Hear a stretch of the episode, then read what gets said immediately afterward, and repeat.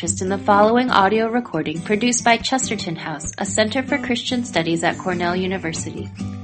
Support for Chesterton House comes entirely from listeners like you, and we invite you to help us continue making the recordings of past lectures available at no cost through a donation to the ministry. You can find additional resources and make a donation at www.chestertonhouse.org. This audio recording is copyrighted and unauthorized duplication is prohibited. Hi, can you uh, elaborate more on that you or your the you or your you? Um, because when we you know die and rise with Christ, and our actions are supposed to be more Christ-like. Uh, can you just elaborate more on it so it's Yeah. not a self-motivated thing, but Our sinful selves, in God's view, are not our real selves. Our sinful selves are caricatures of our real selves.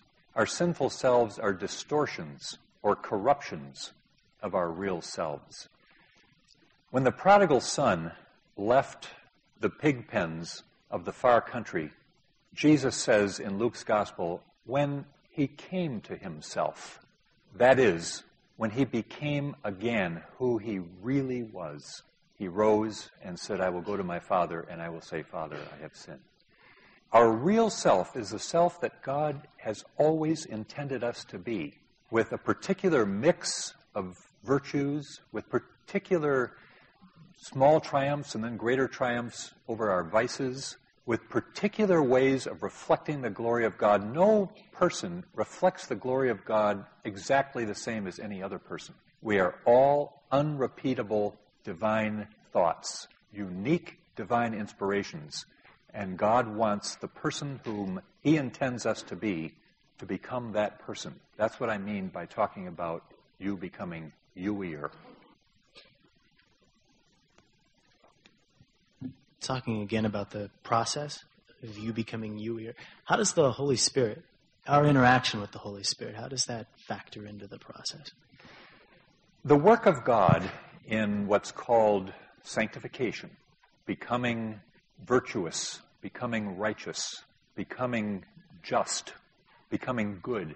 The work of the Holy Spirit is extremely mysterious, but we know it's there because Christians who have been faithful and in whom the grace of God has worked can look back and scarcely believe who they used to be and who they are today by God's grace. The Holy Spirit has to be at work. There is no possible way that any one of us can engineer, arrange, achieve our own sanctification. In fact, uh, do it yourself gospels are some of the cruelest gospels out there because they assign to us what no human being can do to achieve our own righteousness. That is a recipe for ceaseless oscillation between pride and despair. Pride, I'm making it. I've made it. Despair, I'll never make it. John Calvin, one of the first Calvinist theologians,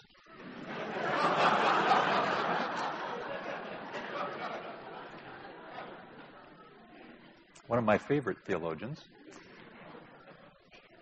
has a memorable place in Book Three of the Institutes of the Christian Religion in which he says that the only way that a person can be released from the ceaseless oscillation between pride and despair is when the grace of God sets this person free and gives him or her repose.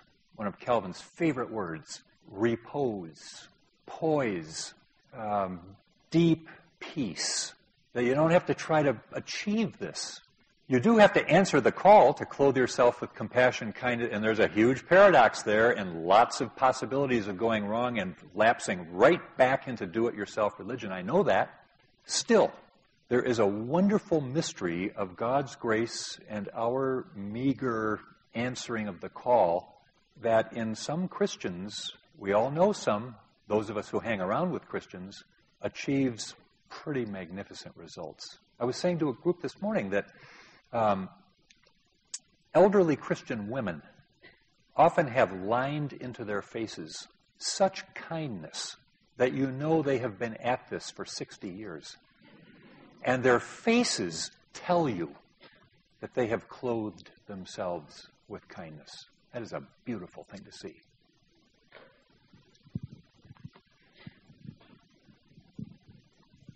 Thanks.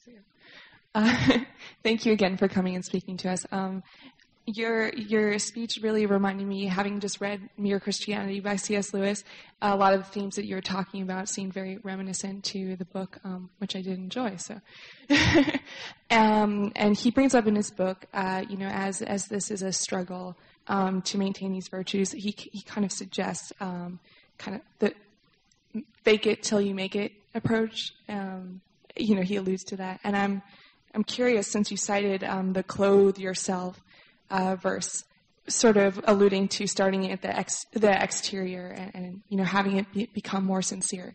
I'm sort of wondering what your views are on that. Yeah, how, the sort of faking it till you till it becomes a part of you. And how faking it till you make it um, is distinct from hypocrisy. Doing something that you do not want to do does not make you a hypocrite. Otherwise, every one of us who gets up in the morning when our alarm goes off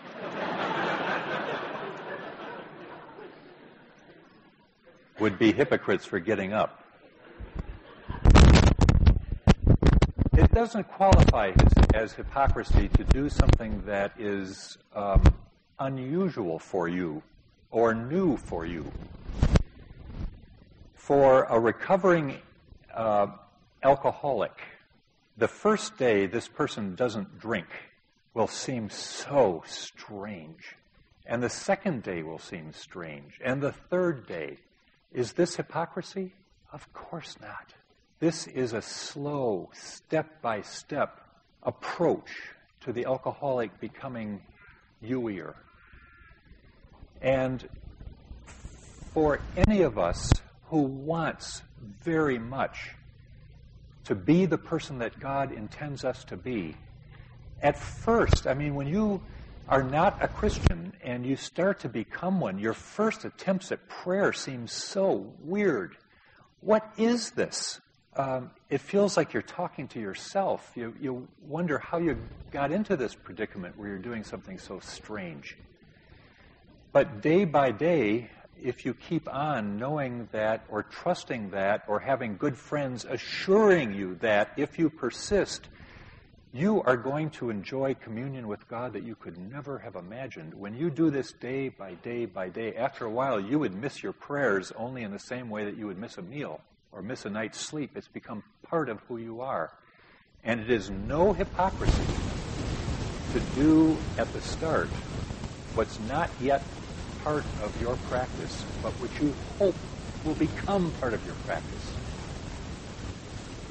Um, a child learning how to play the violin barely knows which end of the bow to grab. And trying to make a decent sound on a violin generally takes about a year.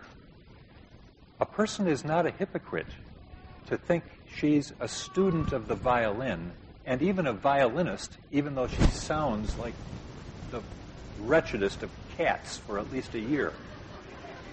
That's okay. That's part of the process of learning to do this. And similarly with the Christian life, so much of it has to do with getting acclimated to something that at first seems very strange because our old self has to unlearn all of its old identity and its old habits, and our new self has to start clothing itself with all of its virtues. C.S. Lewis, who, uh, of course, has written um, deeply and memorably about so much, and including this, says um, Imagine a small girl going to her dress up box. She pulls out um, a dress that you know folds over three times on the floor. She's got earrings that hang down to the bottom of her neck. Uh, she's got shoes that are six times too big for her, and she clumps around in them. She has uh, a hat that falls down over her eyes. Um, is, is all this a fraud? Of course not. She is hoping to grow into these clothes and to become a full adult. And that's what Christians do who fake it till they make it. They're trying on their clothes and hope that one day they will wear them with all the grace and naturalness that belongs to them.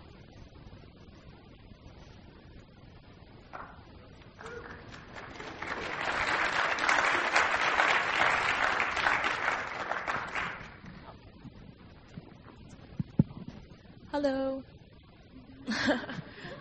um, I guess going along that sort of um, illustration that you had about uh, the alcoholic, um, how do you, or how do we as Christians who are either struggling with uh, beach ball sins or um, are ministering to people who are falling away back into sin, um, how do we encourage them, or how do we come to a biblical um, and realistic uh, understanding of, of what it means to keep on pressing on when it seems like, well, I had this and now I don't, so did I have it to begin with?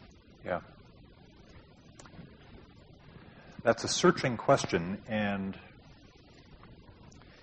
I have a really, really good answer to it, but I see that our time is almost up. And um, no, actually, it isn't. So I've got to try to answer this question. Um,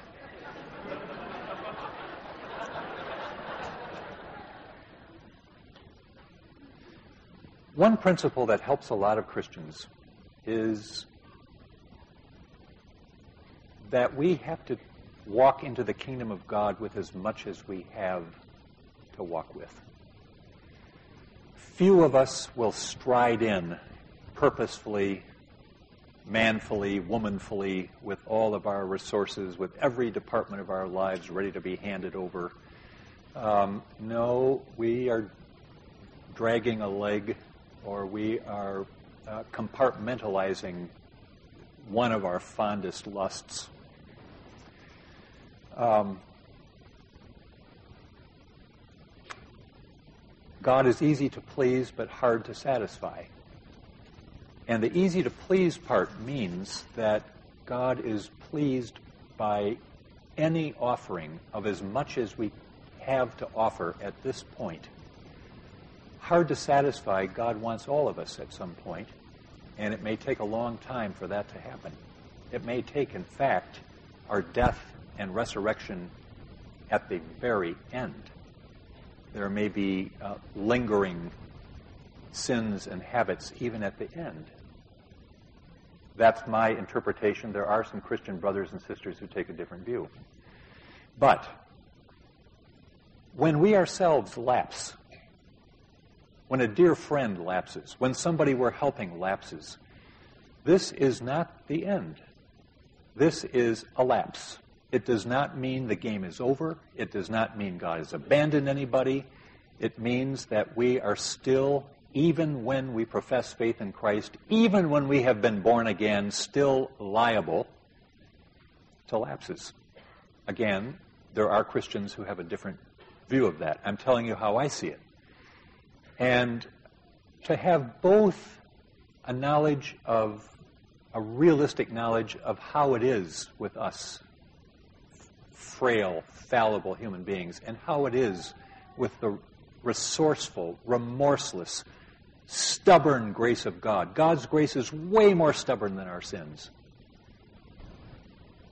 Is to see that the thing to do is to express sorrow, contrition, get back up on our feet, and start living again, trusting that God will enable us to learn from this lapse to become more vigilant in the future, and to love us right through.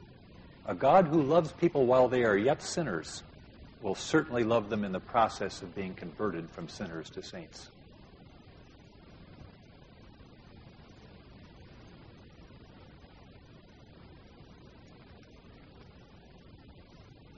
Hi. Um, Hi.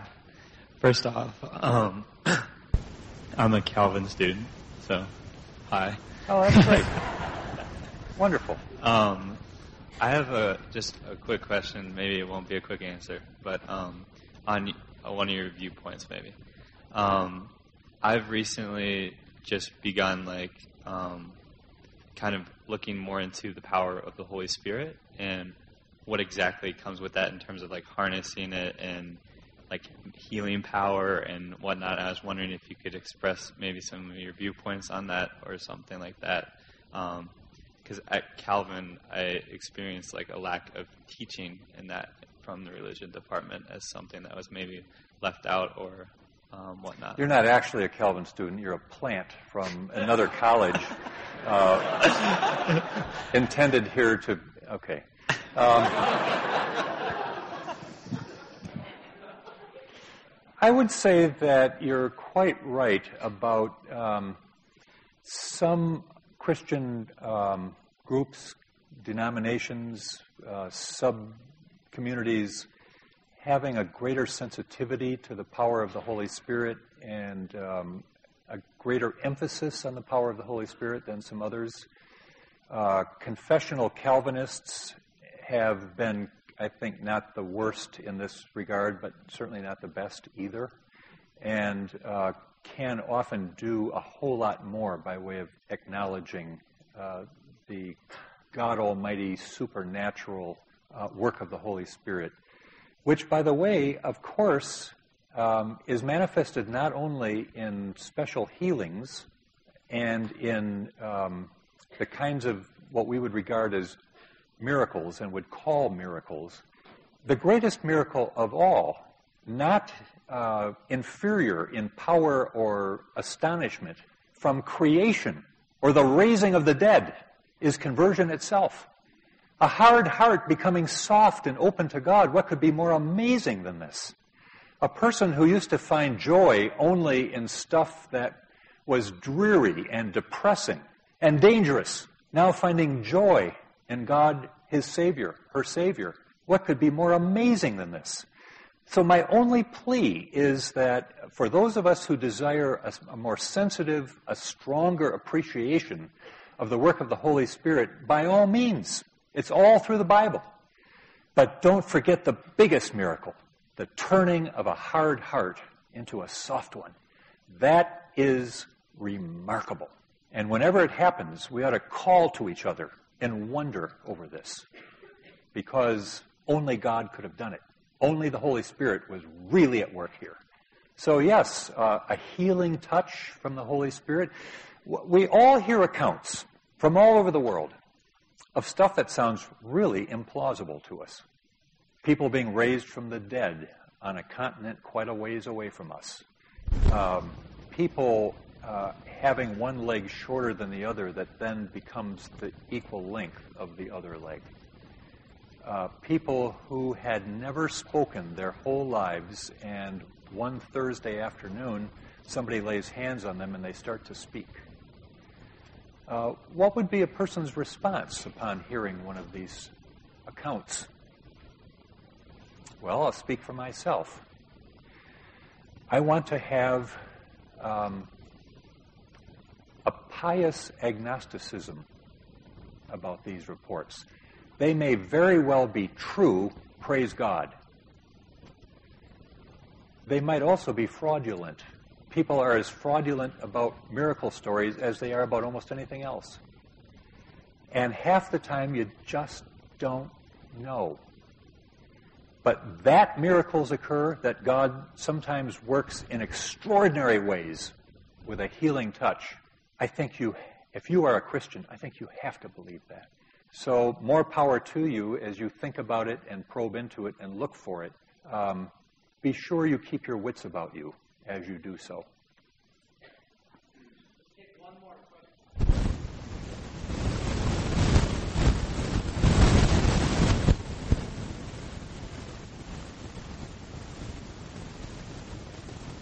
Uh, hi. Hi. I uh, wonder what would uh, you uh, recommend people of the young younger generation in um, you know, as you were mentioning in uh, Romans 12, that you know God desires to uh, have uh, us transforming and renewing our minds, and also grow in holiness. What would be your recommendation for you know us young, younger generation in terms of spending our life in prayer, in reading the scriptures, and in service to to you know the people of God and to the community at large? Some things always stay the same, some things change. The things that stay the same for Christians, it doesn't matter what generation you live in or what part of the world you live in. Um, it doesn't matter what people group you belong to, some things stay the same. Uh, they are part of mere Christianity, basic Christianity. reading the Bible respectfully, expectantly, attentively, listening for God's voice in the Holy Bible. Praying with the kind of tenderness of heart, honesty, so that you don't, you know, pray to God, um, Dear God, sometimes I'm not quite as honest as I should be.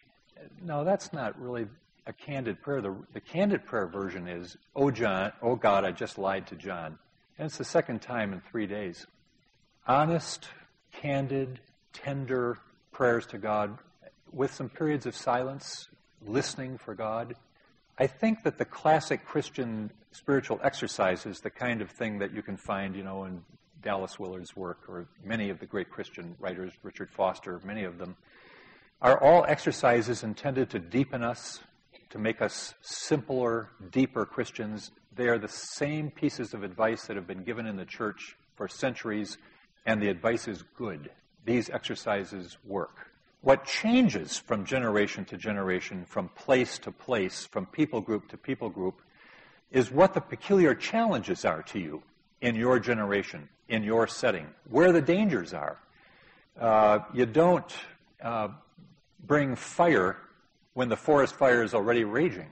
You don't bring a fire hose to a flood.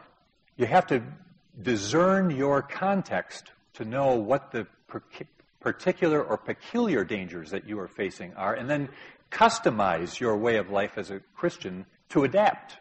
So, you know, think about life in North America today, which is where we are going to university or living in Ithaca, New York. What are the peculiar challenges to us today? Well, some of them are as old as the hills idolatry, arrogance, envy, anger, laziness, greed, lust, gluttony. But the form that these challenges and temptations take uh, is quite different today from what it was in the 16th century when you did not have a consumerist culture, you did not have 24 uh, 7 um, barrages of advertising, of uh, cultural works, including films that um, often put the best face on evil. There's a whole set of challenges and difficulties that Christians face today, depending on their cultural setting, that other people in other generations and in other settings did not face. We need to know them. We need a cultural discernment. Discern the spirits is one of the main uh, invitations and commands to us, and then adapt our Christian living accordingly. That's part of the adventure of living a Christian life, and there are lots of people around who are savvy about it and can help us all. Thank you, men and women, for uh, your wonderful hospitality and attention. It's been just great to be with you tonight. God bless you.